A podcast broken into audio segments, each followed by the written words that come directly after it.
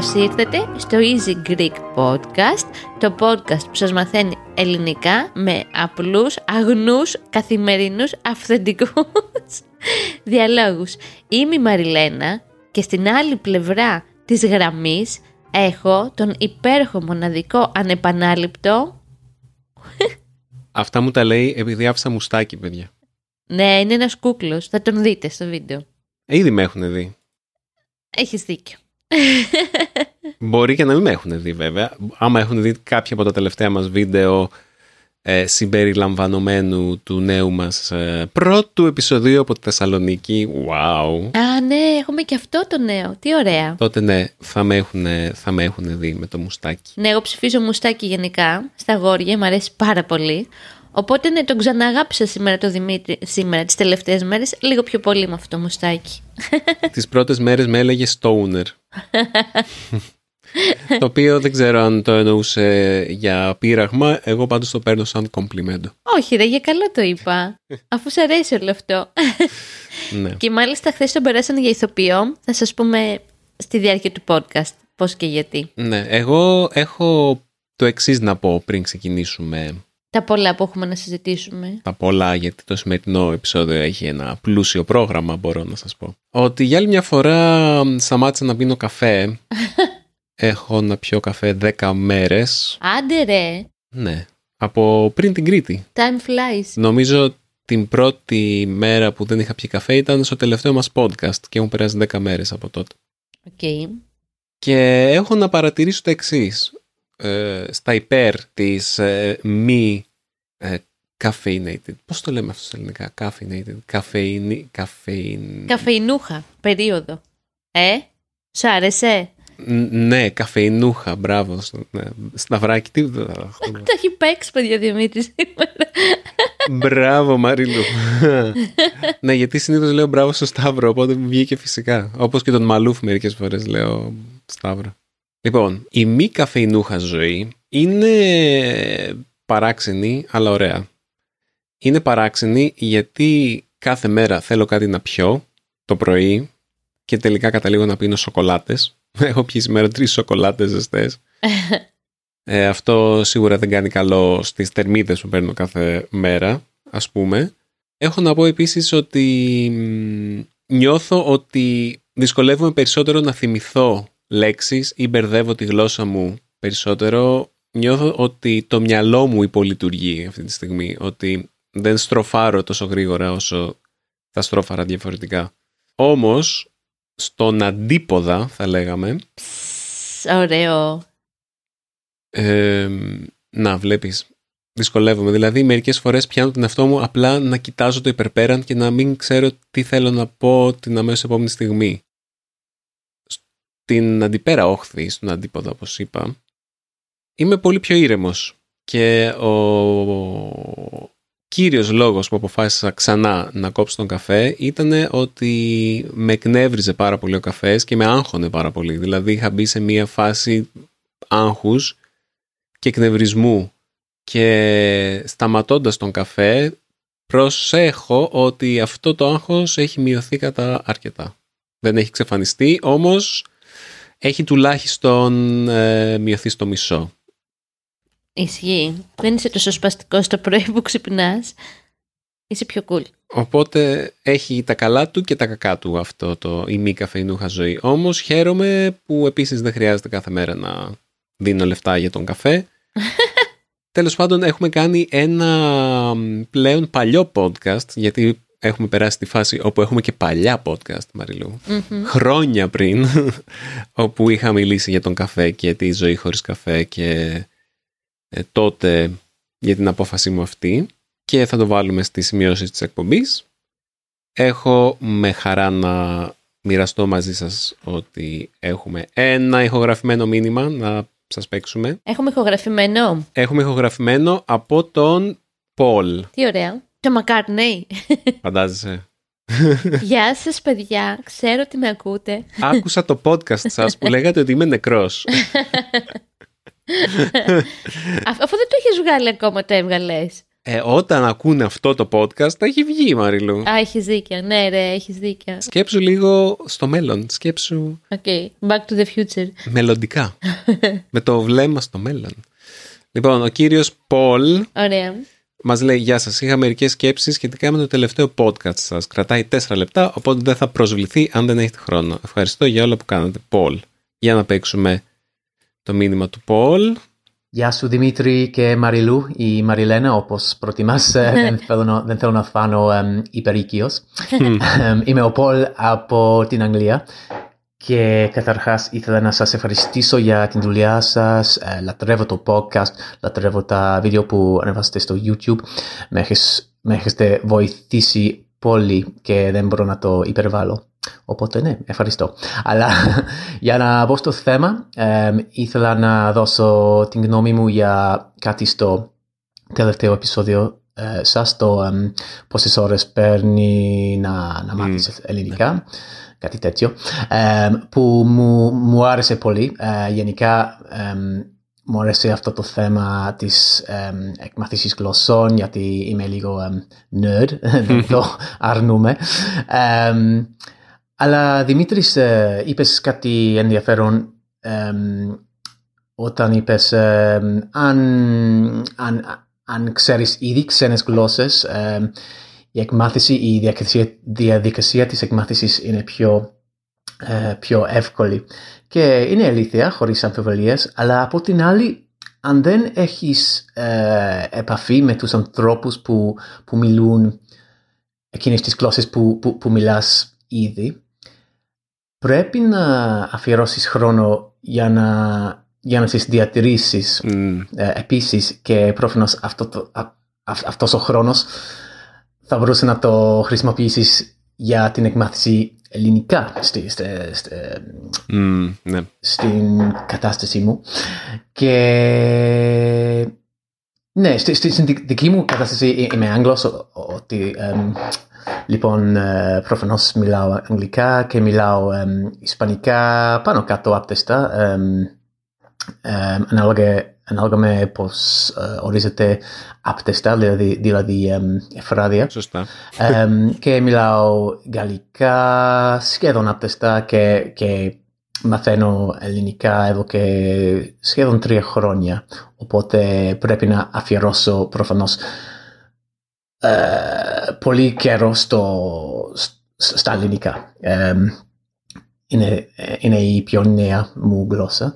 Εμ, αλλά ξέρω ότι αν δεν έπρεπε να, να αφιερώσω χρόνο σ- να διατη- διατηρήσω τα γαλλικά, τα ισπανικά μου, θα είχα πιο χαμηλό επίπεδο. Ε, ξέρω ότι το επί- επίπεδο μου δεν είναι κακό, αλλά θα, θα ήταν πιο χαμηλό. Και δεν ξέρω, το ολόκληρο δι- διαδικασία είναι λίγο πράξη ε, εμ, εξισορρόπης- ε, εξισορρόπησης. Και η αλήθεια είναι, με, με, μου, προκα, μου προ- προκαλεί λίγο άγχο εμ, όταν βλέπω τους ανθρώπους όπως εμ, Λούκα Λαμπαριέλο Μμμ. και Steve Kaufman και τα λοιπά. Δεν ξέρω πώς, πώς, πώς το κάνουν. Ε, είναι εντυπωσιακό, εμ, προφανώς. Και ναι, εμ, ήθελα να ξέρω αν, αν είμαι μόνος μου με, με, με αυτό το συνέστημα α, ή αν οι άλλοι ακροατές νιώθουν παρόμοια με αυτό. Ε, λατρεύω το, την, δια- την διαδικασία ε, της εκμάθησης, αλλά είναι απογοητευτική Μμ. εμ, ταυτόχρονα. Δεν ξέρω, είναι ε, δύσκολο να εξηγήσω. Αλλά τέλος πάντων, ε, τρελαίνομαι και ευχαριστώ πολύ ε, για όλα που, που κάνετε και τα λέμε. Ευχαριστούμε πάρα πολύ, Πολ, για το μήνυμά σου. Και μ, έχεις δίκιο σε πολλά από όσα λες και είναι σίγουρα απογοητευτικό όταν μαθαίνεις μια γλώσσα και την χάνεις σιγά σιγά. Ε, όπως έχω πει πάρα πολλές φορές και είναι η αγαπημένη μου μεταφορά, η αναλογία αν θέλετε, Οι γλώσσες είναι λίγο σαν το γυμναστήριο. είναι λίγο σαν ε, τη γυμναστική γενικότερα.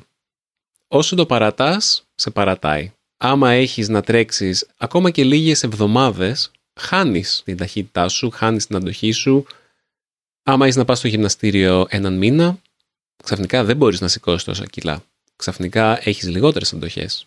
Κάποιες φορές ένα διάλειμμα και λίγη ξεκούραση σε βοηθάει πάρα πολύ. Το έχω διαπιστώσει εγώ στα Ιαπωνικά μου άμα έχω κάποιες μέρες να ασχοληθώ με τα κάντζι μου. Την επόμενη φορά που θα, θα ξανασχοληθώ θα κάνω περισσότερα σωστά. Θα, δεν θα κάνω τόσα λάθη. Όμως γενικότερα, όπως είπα, όσο το αφήνεις, σε αφήνει και αυτό. Είναι, όπως το λέει και ο Λούκα Λαμπαριέλο, όπως ανέφερες, όταν μαθαίνεις μια γλώσσα, είναι μία long-term relationship. είναι μία μακροχρόνια σχέση. Δεν είναι απλά ένα φλερτάκι. Μπαίνεις σε μία μακροχρόνια σχέση που πρέπει να διατηρείς όλη σου τη ζωή. Μαριλού. Εγώ σκέφτομαι τώρα θα πω τη χαζομάρα μου ότι είναι το αντίθετο με αυτό που λένε για αυτό που λένε με το σεξ και το ποδήλατο. ότι όσο καιρό και να έχεις να κάνεις σεξ, όσο καιρό και να έχεις να κάνεις ποδήλατο, δεν το ξεχνάς ποτέ. Δεν ξέρω γιατί, ήθελα να πω αυτή τη βλακία που μου ήρθε στο μυαλό. Έτσι όπως τα λέει σοβαρά, ότι ναι, θε, αυτό το χρόνο σου και έτσι και γιουβέτσι, ναι. Εγώ θέλω να πω ότι παιδιά μην ψέρονται με τον Λούκα. Ο Λούκα είναι ιδιοφυΐα. Και εγώ όταν το γνώρισα και συζητήσαμε για τις 15 γλώσσες που γνωρίζει, ήμουν θέμου και εγώ παλεύω με τα αγγλικά ακόμα. Εντάξει, είναι κάτι άλλο. Εκείνος υποστηρίζει ότι δεν είναι ιδιοφυΐα. Είναι. Απλά είναι μετριόφρον και είναι πολύ γλυκός σαν άνθρωπος και δεν την έχει ακούσει, δεν, έχει, το, δεν έχει ψωνίσει που λέμε εμείς εδώ στα ελληνικά. Πάντως, Πολ, συνέχισε την καλή δουλειά. Εντάξει, μιλάς γαλλικά, ισπανικά, άπτεστα, δηλαδή ήδη είσαι τρομερός. Και τα ελληνικά σου πάρα πάρα πολύ καλά. Αυτό έχω να πω. Ναι. Ναι, μην ξεχνάμε να το πούμε αυτό. Γενικά δεν θέλω ητοπάθειες, παιδιά. Ε, απλά, ναι, είναι πραγματικά όσο για άλλη μια φορά θα πω το, για το γυμναστήριο πόσο χρόνο ρίχνεις στο γυμναστήριο. Άμα ρίχνεις λίγο χρόνο στο γυμναστήριο θα γίνεις λίγο τούμπανος. Άμα ρίχνεις πολύ χρόνο στο γυμναστήριο θα γίνεις πολύ τούμπανος. Και θα κρατήσεις το επίπεδό σου. Άμα είσαι να πας 6 μήνες, όσο τούμπανος και να ήσουν θα το ξεχάσεις. Αλλά την επόμενη φορά που θα πας στο γυμναστήριο θα είναι πιο εύκολο. Δεν θα είναι σαν να το κάνεις για πρώτη φορά. Και ο Λούκα, είτε είναι ιδιοφυΐα είτε όχι, το μόνο που μπορώ να πω είναι ότι πραγματικά τη δουλειά του τη ρίχνει και με το παραπάνω. Δηλαδή έχει ένα πρόγραμμα συγκεκριμένο, στο οποίο έχει βασίσει και τη δουλειά του και μοιράζεται τις τεχνικές του με όλο τον κόσμο και σίγουρα ρίχνει η ώρα, αλλά δεν ρίχνει τόση πολύ ώρα. Δηλαδή το θέμα με τον Λούκα είναι ότι μας μαθαίνει πώς να το κάνουμε αποτελεσματικά. Σύντομα έχουμε ήδη κανονίσει το podcast που θα κάνουμε μαζί. Το Δεκέμβριο θα κάνουμε την ηχογράφηση. Α, τέλεια. Ανυπομονώ, μπορώ να σου πω. Και ε, πάμε και σε άλλο ένα μήνυμα που μας έστειλε ο Βόιτεκ. Α, οκ. Ο φίλος μας και από το Discord και το μέλος μας. Ο οποίος ε, σχολίασε επίσης για το τελευταίο podcast. Για το πόσο καιρό παίρνει να μάθει ελληνικά. Μας άφησε αυτό το σχόλιο στο easygreek.fm όπου μπορείτε και εσείς να αφήσετε ένα σχόλιο. Απλά σας το θυμίζω. Γεια σας, ωραίο θέμα. Θέλω να προσθέσω ότι είναι καλύτερο να μαθαίνεις 10 λεπτά κάθε μέρα παρά να μαθαίνεις μία ώρα την εβδομάδα. Η δική μου συνήθεια είναι να αφιερώνω περίπου 20 με 30 λεπτά κάθε μέρα για διάφορες δραστηριότητες σχετικά με την εκμάθηση γλωσσών. Να είστε όλοι καλά. Φαντάζομαι εννοεί και την εκμάθηση νέων γλωσσών και τη διατήρηση των ε, υπάρχουσων γλωσσών που έχει, που ξέρει. Πω πω ρε παιδιά, μαγικός ο κόσμος εκμάθηση γλωσσών και το πώς μας έχει ανοίξει αυτός ο κόσμος με το Easy Greek και σε εμάς και σε εσάς. Πολύς κόσμος με τις γλώσσες, ε. Ειδικά μετά την καραντίνα την πρώτη. Αναγκαστικά, άμα το δεις, άμα δεν είναι Έλληνες αυτοί που μας ακούνε, είναι εκ των πραγμάτων μαθητές γλωσσών. OK, okay, ναι. Οπότε τους αφορά άμεσα αυτό που λέμε και η συζήτηση. Έχεις δίκιο. Και είναι και το εταιρικό πνεύμα, ας πούμε, του Easy Languages. Mm. Έχουμε πολλούς πολύγλωσσους ε, στο ναι. Easy Languages και γενικά κάπως ελκύει αυτό. Δηλαδή, άμα κάποιος είναι πολύγλωσσος, θα ξέρει το Easy Languages, θα το χρησιμοποιεί για πολλές γλώσσες και θα ασχολείται με, με το τι κάνουμε. Δηλαδή, δεν είναι τυχαίο, πιστεύω, ότι τόσοι άνθρωποι μας παρακολουθούν και θα βλέπουν και άλλα κανάλια. Αυτά για τις γλώσσες. Πάμε τώρα στο... Αυτό είναι μια μικρή εισαγωγή. ναι.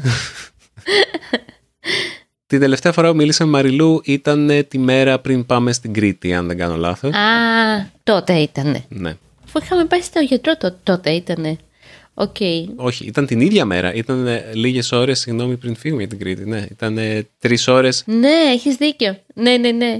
Μμ, Που είμαστε τους τρελούς. Τα καταφέραμε παιδιά, πήγαμε και περάσαμε τέλεια. Ε, Δημήτρη, μ, κοίτα, τέλεια δεν θα το έλεγα. Είναι μεγάλη λέξη το τέλεια και τη χρησιμοποιούμε εγώ πέρασα τέλεια. πολύ εύκολα. Και αυτό το λέω γιατί ήταν πολύ κουραστικός ο Σταύρος.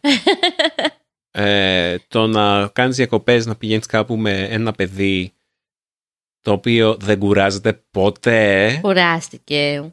Δεν κουράστηκε ρε Μαριλού, Κου- ε, αφού από το πρωί μέχρι το βράδυ δεν... ε- κοιμότανε λίγο στο αυτοκίνητο ας πούμε, ειδικά το Σάββατο, τη δεύτερη μέρα που πήγαμε, που ήμασταν ε, στο Ηράκλειο.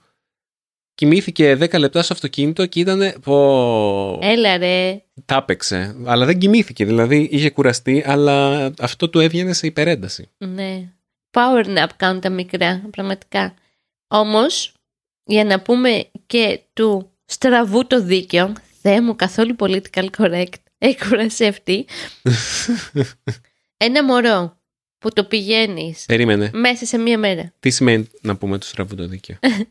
Να πούμε, τα, να πούμε τα πράγματα όπως πραγματικά είναι, ρε παιδί μου. Ότι ακόμα και ο στραβός που δεν βλέπει. Πω, παιδιά, είναι πάρα πολύ άσχημη έκφραση. Έχει δίκιο. Καταρχήν είναι πολύ άσχημη η λέξη στραβός. Ναι, γκαβός. Πω, πω, πραγματικά άσχημη λέξη. Ότι, δηλαδή είναι ένας άνθρωπο που- που δεν βλέπει και είναι τυφλός. Υπάρχει στα ελληνικά έκφραση που το λέμε στραβό. Μμ, Εντάξει, θα πρέπει να προσέχω λίγο. Πώς, το, πώς χειρίζομαι τη γλώσσα. Τέλος πάντων, για να πούμε τα πράγματα όπως έχουν, ένα μωρό που ξυπνάει στις 7 η ώρα το πρωί, τον έχεις βγάλει βόλτα. Τον πήγα βόλτα. Πάρα πολύ ωραίο το Ηράκλειο, παιδιά, το πρωινό, το, στη διάρκεια του πρωινού. Μετά, τον πηγαίνεις παιδική χαρά, να περάσει και η ώρα του. Μετά, το πηγαίνεις στο Μουσείο Φυσικής Ιστορίας να δει δεινόσαυρους, που τους φοβάται. Τέλειο. Μετά τον πηγαίνεις στο ενιδρίο που είναι περίπου μισή ώρα διαδρομή. Εκεί κοιμήθηκε λίγο και ξύπνησε και είδε τον baby shark μπροστά του. Ε, κάποια στιγμή θα σου πει: Έχει με ρε φίλε, έχω πολύ περένταση, θα σε τσακίσω τώρα. Όταν λες baby shark, είδα έναν πραγματικό καρχαρία στον ίδρυο. Ναι, Όχι μόνο έναν, δύο. δύο ήτανε. Ναι. Ήτανε και αυτός με την περίεργη μύτη, δεν θυμάμαι. Ήτανε και αυτός. Ναι, ο ένας από τους δύο καρχαρίες είχε... Ναι.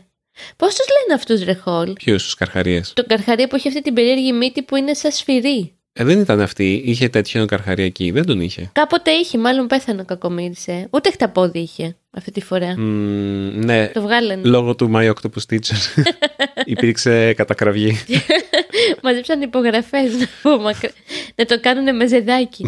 λοιπόν, για πες εσύ, για Σφυροκέφαλος λέγεται. σφυροκέφαλος, μπράβο.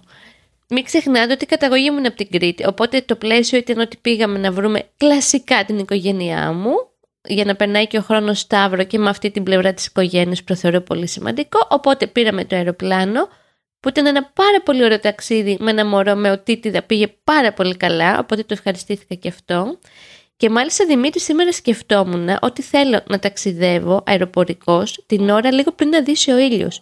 Είναι ένα όνειρο παιδιά αυτό. Μ. Οπότε ευχαριστήθηκα από την αρχή εγώ το ταξίδι. Όντως ήμασταν πολύ τυχεροί που ο Σταύρος δεν είχε πρόβλημα με την πτήση. Δηλαδή, εγώ ήμουν, σχε... ε, ήμουν σχεδόν σίγουρος ότι θα έχει κάποιον πόνο, κάποια ενόχληση. Οπότε, ναι, ήμασταν τυχεροί. Ήταν η πρώτη φορά που πηγαίναμε μαζί στο χωριό της μαμάς σου. Ναι. Στο... Στη Μυρτιά Παιδιάδος. Μμμ. Στους Βαρβάρους, όπως λεγόταν παλιότερα. Μα ρε παιδιά, ένα χωριό να λέγεται Βάρβαροι. Ποιος ξέρει γιατί. Είναι σαν το, σαν το χωριό του Αστερίξ, ξέρω εγώ. Από την πλευρά των Ρωμαίων. Και μάλιστα ο Καζατζάκης που έχουμε πει σε άλλο podcast ότι ο μπαμπάς του ήταν από αυτό το χωριό και γι' αυτό είναι το μουσείο του Καζατζάκη εκεί. Στο βιβλίο του τον Ζορμπάν, δεν κάνω λάθος, το αναφέρει ως Βαρβάρους, όχι ως Μυρτιά Παιδιάδος που είναι το εξευγενισμένο όνομα του χωριού. Και Δημήτρη έχει πλάκα γιατί μου λέει στο παρουσιάζουμε σε το χωριό του Καζατζάκη, αλλά δεν γεννήθηκε εκεί, είναι απλά το μουσείο εκεί. Αλλά εντάξει. Τώρα το φτιάχνουν το μουσείο, μην πάτε στο χωριό και το ψάχνετε. Θα σας ενημερώσουμε πότε θα είναι έτοιμο. Ναι. Φτιαχνόταν. Αλλά πριν το χωριό πήγαμε στο Ηράκλειο. Σου αρέσει το Ηράκλειο σαν πόλη; Θα, θα ζούσες εκεί; Ε, δεν έχω ζήσει ποτέ, δεν έχω μείνει ποτέ περισσότερες από μερικές μέρες στο Ηράκλειο, οπότε δεν μπορώ να πω αν θα ζούσα, γιατί για να πεις, ο- ο- για να πεις ότι θα ζούσες σε ένα μέρος πρέπει να το έχεις ζήσει. Μμμ. Το ίδιο λέω βέβαια στη Θεσσαλονίκη λέω πάντα «Α, θα έμενα και θα ζούσα στη Θεσσαλονίκη» και ποτέ δεν έχω μείνει πάνω από ένα βράδυ στη Θεσσαλονίκη.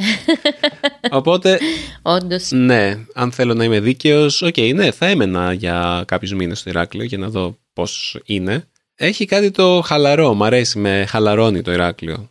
Είναι μεγάλη πόλη, όπως είπαμε και στο πρόσφατο μας επεισόδιο για τις μεγαλύτερες πόλεις στην Ελλάδα. Είναι η τέταρτη μεγαλύτερη πόλη στην Ελλάδα. Α, ναι. Γενικά όλη η Κρήτη είναι αυτόνομη και το Ηράκλειο είναι αυτόνομο σε πολλά πράγματα.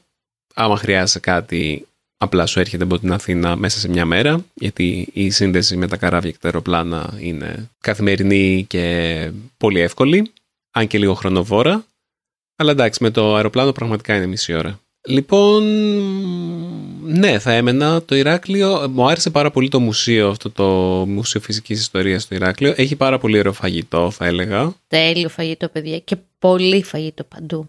Έχει πλούσια ζωή και νυχτερινή ζωή. Μου άρεσε αυτό. Μου έκανε πάρα πολύ μεγάλη εντύπωση πόσα μαγαζάκια είχε στο κέντρο. Ναι. Πόσα μαγαζιά με ρούχα συγκεκριμένα. Μου έκανε εντύπωση. Είχε παντού μαγαζιά με ρούχα, παντού.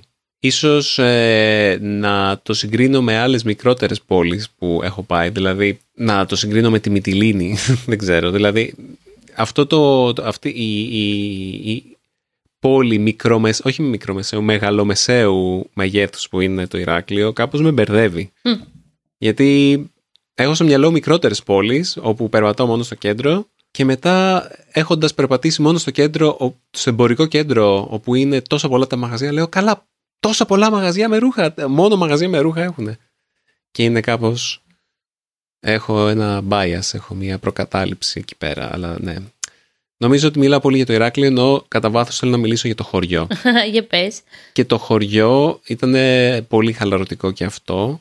Δυστυχώς, όπως είχαμε πει και σε ένα άλλο podcast, ε, χτυπήθηκε από τον σεισμό Μμ. που κατέστρεψε πολλά χωριά στην Κρήτη γύρω στην περιοχή εκεί. Πολλά σπίτια κρίθηκαν ακατάλληλα.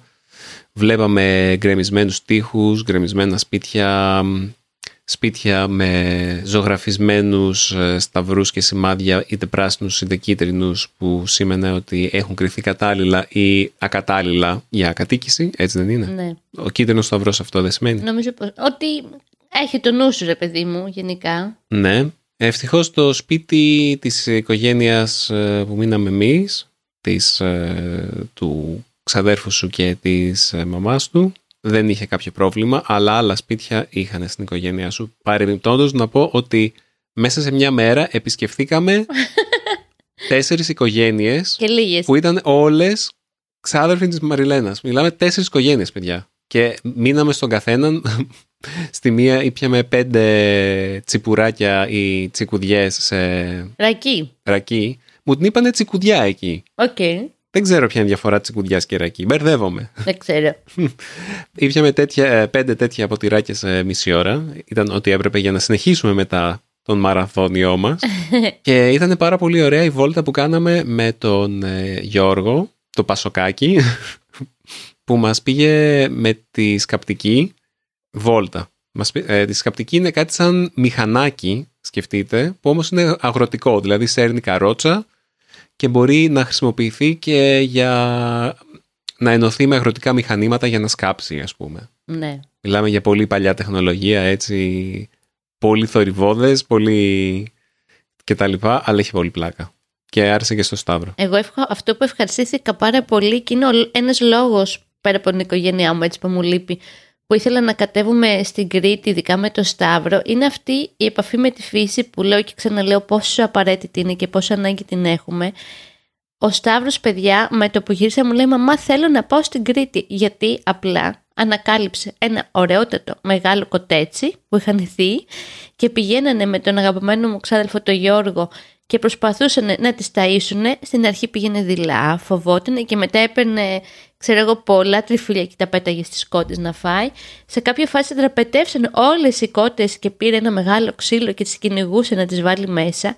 Και όπως μου είπε και μία φίλη μου που τη έστειλα τις φωτογραφίες της Μαρό, μου λέει Μαριλού, αυτό είναι το πραγματικό σχολείο και αυτό είναι το σχολείο της ζωής. Όχι ρε παιδί μου, μαθαίνω το πλάθω κουλουράκια και διαβάζω ένα παραμύθι. OK, okay. και αυτό είναι ένα κομμάτι ας πούμε εκπαίδευσης. Αλλά το πραγματικό σχολείο της ζωής, νομίζω Δημήτρη, το έζησε ο Σταύρος, αλλά και εμείς εκείνο το 24ωρο.